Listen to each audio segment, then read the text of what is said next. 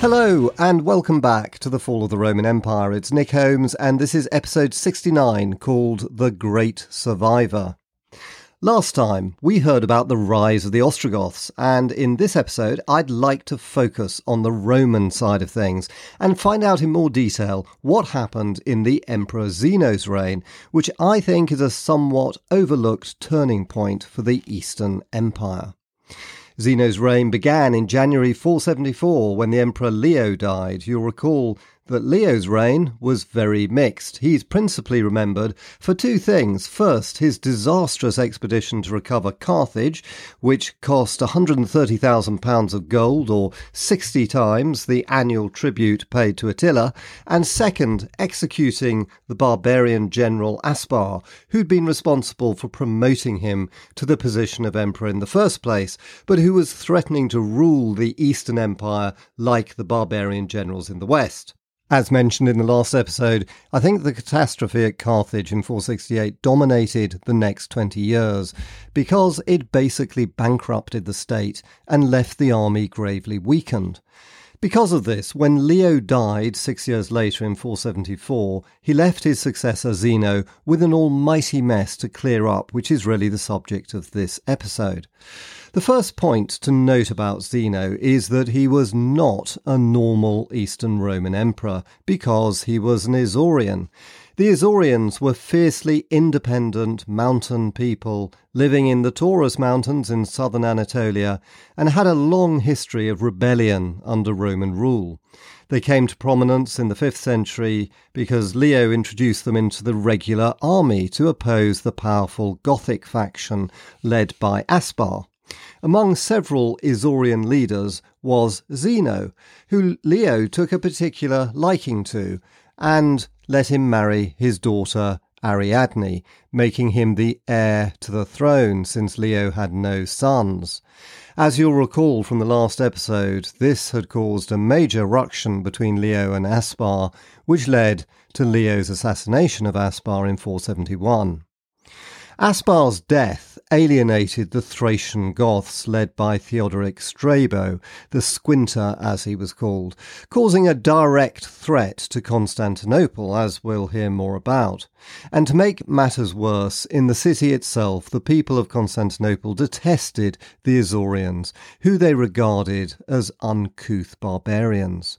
So, Leo passed a veritable poisoned chalice to Zeno, whose reign must go down in history as one of the most turbulent of any Roman emperor.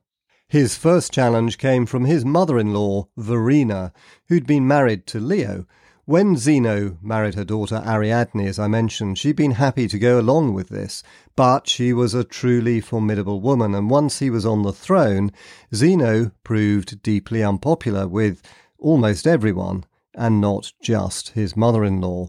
The consensus was that Leo had made a terrible mistake, making him emperor. And I think most of his unpopularity stemmed from his being Isaurian, but he also seems to have been a fairly underwhelming person, at least in the first years of his reign, as described by the historian J.B. Bury, who summarized the views of most chroniclers who, quote, described him as physically horrible and morally abominable, and he was said to be a coward, end quote. So, not exactly the best start to his reign, and it was relatively easy for Verina to convince him he was about to be assassinated. One day in November 475, as he was watching the chariot races in the Hippodrome, he received an urgent message from her that there was a conspiracy to assassinate him that very day. He immediately got up from the imperial chair and hastily beat a retreat from the Hippodrome, and later that day slipped out of Constantinople with his wife Ariadne and a retinue of servants to seek safety in Isauria. Verina had, of course, made the whole thing up because she wanted to put on the throne her lover, a senator named Patricius. The moment it became known that Zeno had fled the capital, the mob rampaged through the city, killing whatever Isaurians they could lay their hands on. Meanwhile, Verina's treachery backfired on her when the Senate chose not her lover Patricius as emperor, but her brother Basiliscus, the man who'd famously led the great Roman armada to destruction in 468. And Basiliscus was not afraid to confront his fiery sister and put her in her place by having her lover Patricius executed. Verina, terrified for her own life, backed off, perhaps rueing that she had ever conspired against Zeno. Basiliscus was a man who, over the last 1500 years, has received not one kind word from any chronicler or historian. He was universally detested then, and he still is. Indeed, it was truly remarkable that he attained the position of emperor at all, and once he did, he did everything possible to lose it. The first thing was to attract ridicule by promoting the lover of his beautiful wife Zenonis. Completely unknown to Basiliscus, she was having a passionate affair with a senator called Armatus. A chronicler recorded, quote, Their relationship became intimate, and as they were persons of no ordinary beauty, they became extravagantly enamoured of each other. They used to exchange glances and smile at each other in public, scarcely concealing their passion. To make himself even more of a laughing stock, Basiliscus agreed to his wife's demand to make her lover the senior magister militum, replacing the Thracian Goth Strabo, who was not surprisingly furious to be demoted.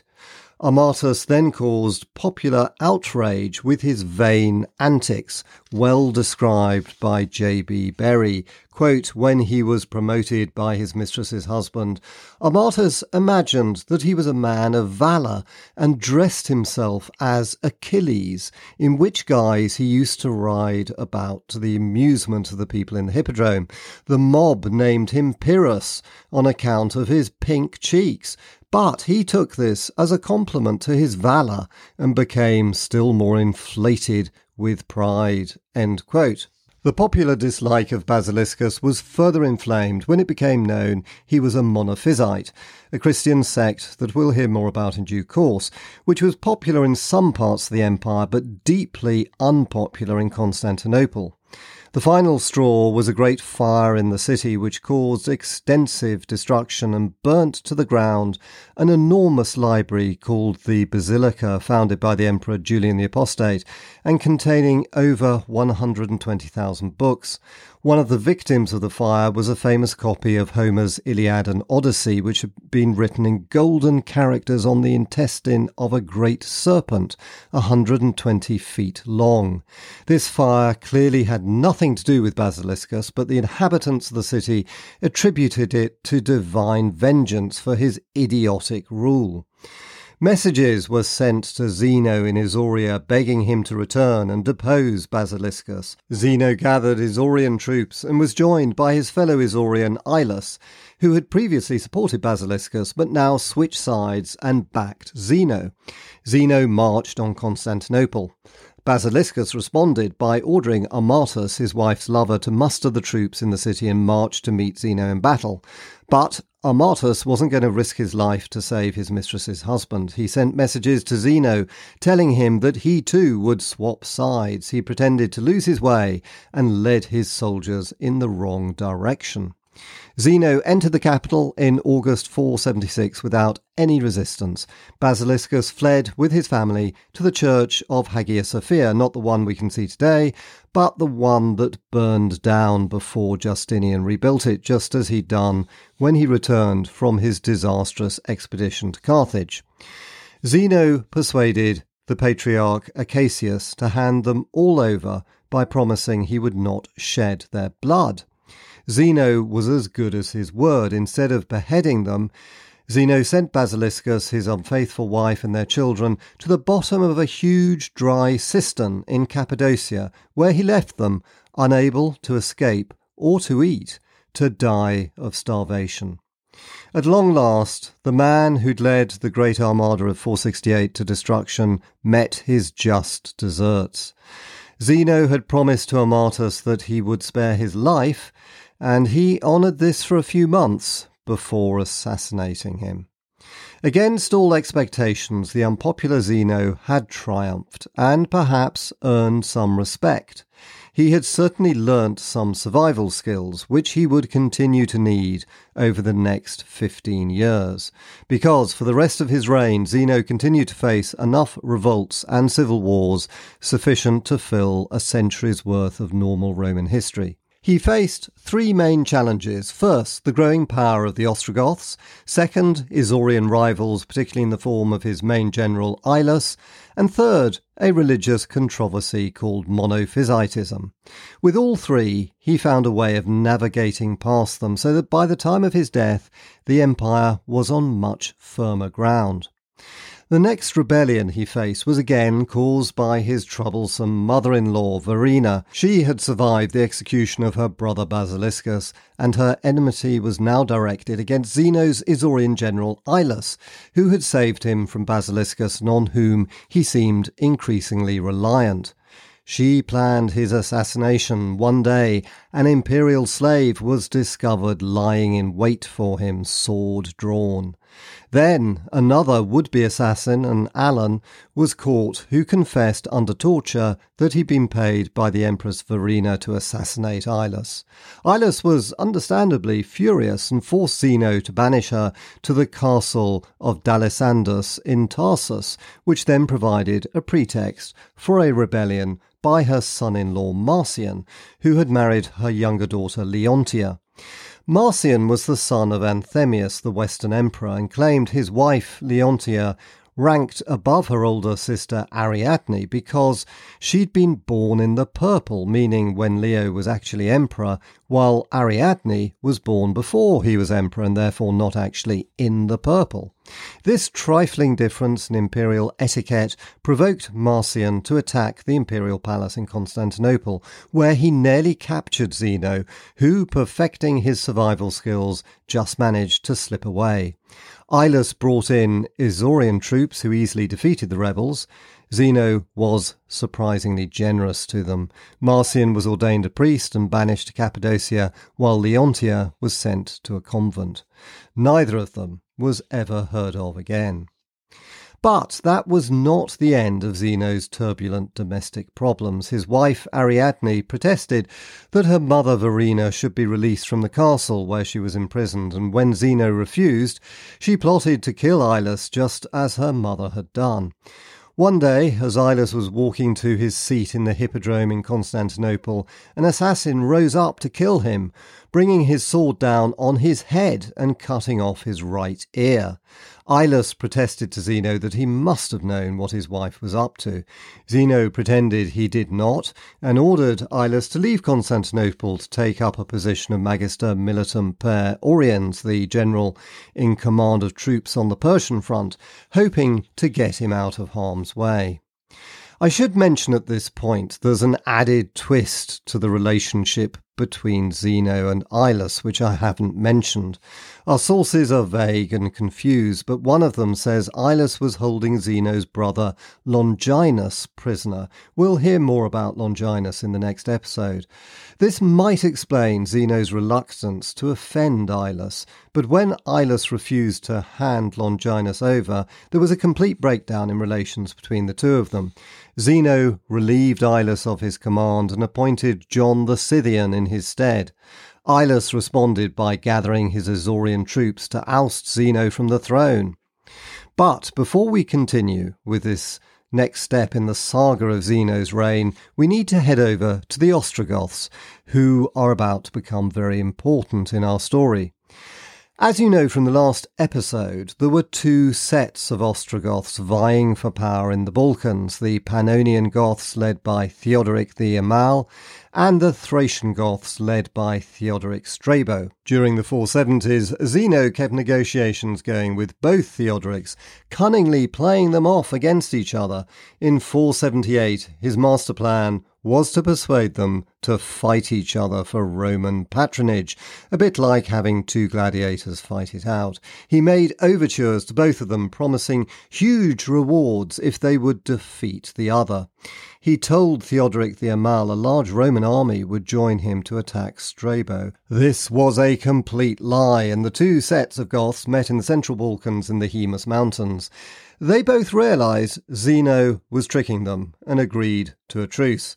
But this didn't last, and Zeno was able to win over Strabo to his side and leave Theodoric the Amal out in the cold. Facing both Strabo's Goths and the Roman army, Theodoric the Amal retreated west into Epirus and based himself at the Roman port of Dyrrachium on the Adriatic, which he'd taken a few years previously. At this point, Theodoric was contemplating crossing to Italy, but he didn't because Zeno and Strabo fell out, and Strabo supported the usurper Marcian when he launched his short lived rebellion. Strabo advanced towards Constantinople, but its walls deterred him from attacking the city. An attempt to cross the Sea of Marmara was defeated by the Roman navy. Strabo resolved to take his people to Greece, but he never made it. One morning in 481, he mounted his horse, which reared unexpectedly and threw him to the ground. He might have survived, but he fell straight onto a spear which had been planted in the ground point up. Our sources don't suggest this was the result of a conspiracy to kill him. Strabo's son, Recitach, succeeded him, and the Thracian Goths continued to exist as a separate entity. But Recitach himself was killed in late 483 or early 484 on his way from having a bath to a feast by agents of his rival Theodoric the Amal at Zeno's instigation. Our sources describe this as a pivotal moment in Gothic history, for it enabled Theodoric the Amal to unite both the Pannonian and Thracian Goths into a Gothic supergroup. Or at least that's what our sources say. However, the historian Peter Heather doubts things were as simple as this, rather like the view that the breakup of the Hunnic Empire was portrayed in a simplified way by Jordanes. So he thinks that our few sources, including that of Jordanes, paint an oversimplified picture of the union of the two sets of Goths, which probably began much earlier than the death of Strabo. But whatever the truth, Theodoric the Amal emerged as the winner. What would he and his Ostrogoths do now? Well, he vacillated between alliance with the Roman Emperor and defiance. At one point in 484, he sought an alliance with Zeno and sent him troops to join the Roman armies fighting Ilus. This brings us back to that conflict, and in 484, in a great battle near to Seleucia, John the Scythian, leading both Romans and Ostrogoths, defeated Ilus and his Isaurian soldiers. Ilus fled to the fortress of Papirius in the Isaurian mountains, where the exiled Verina was living. Just prior to this, Zeno and Verina had become friends, united in their hatred of Zeno. The fortress held out for four years. Verina dying during this time, and in 488 it was finally taken by treachery and Ilus was beheaded. His head was sent to Zeno in Constantinople, where it was no doubt prominently displayed.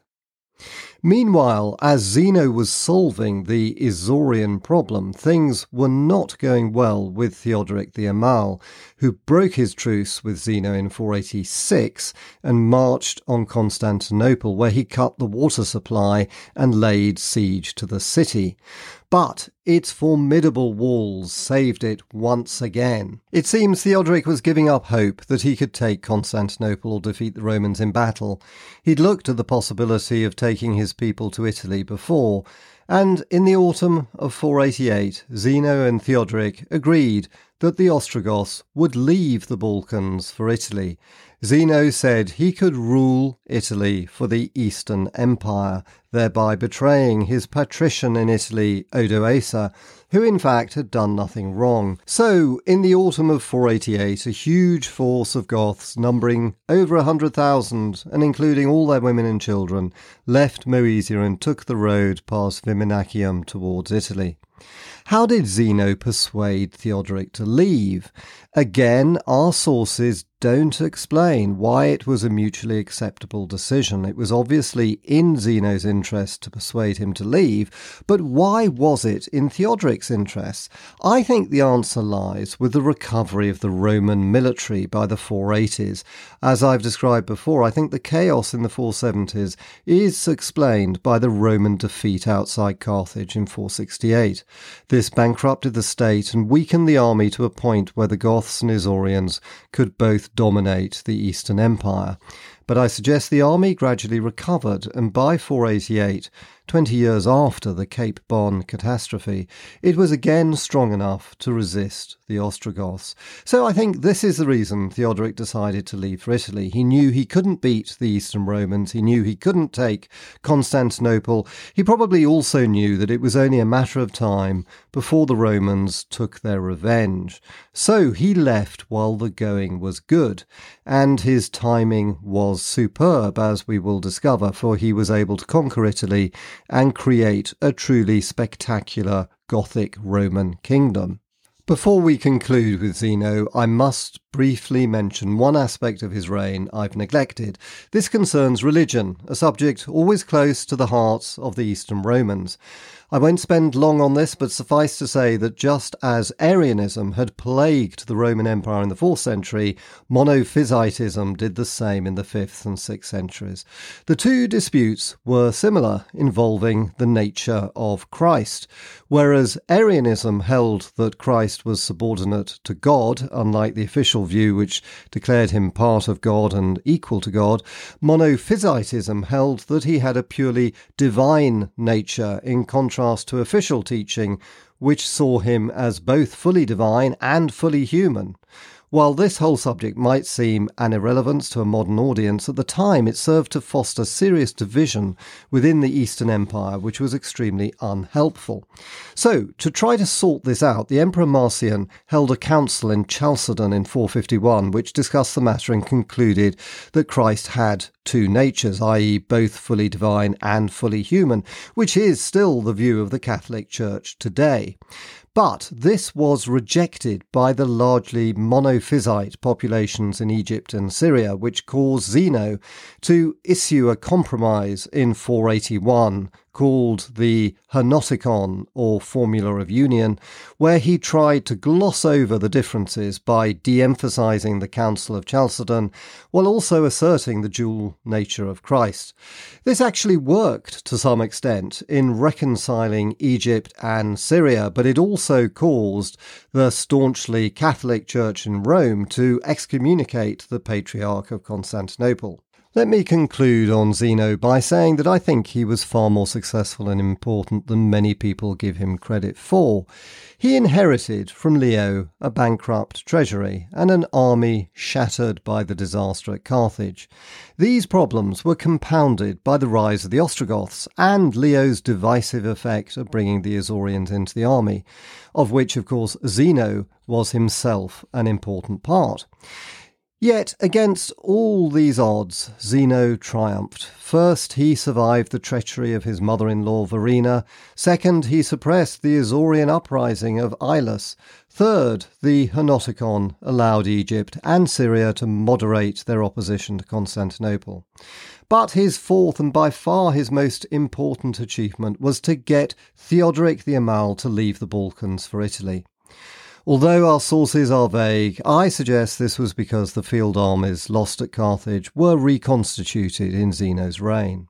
All in all, Zeno was a great survivor and a great rebuilder, and his reign was an important building block on the path to the glorious age of the Emperor Justinian.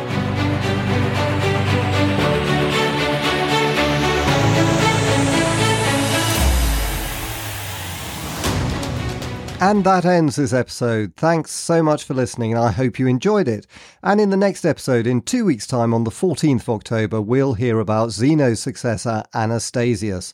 And in the meantime, if you like the podcast, please do leave a review in whatever podcast app you use.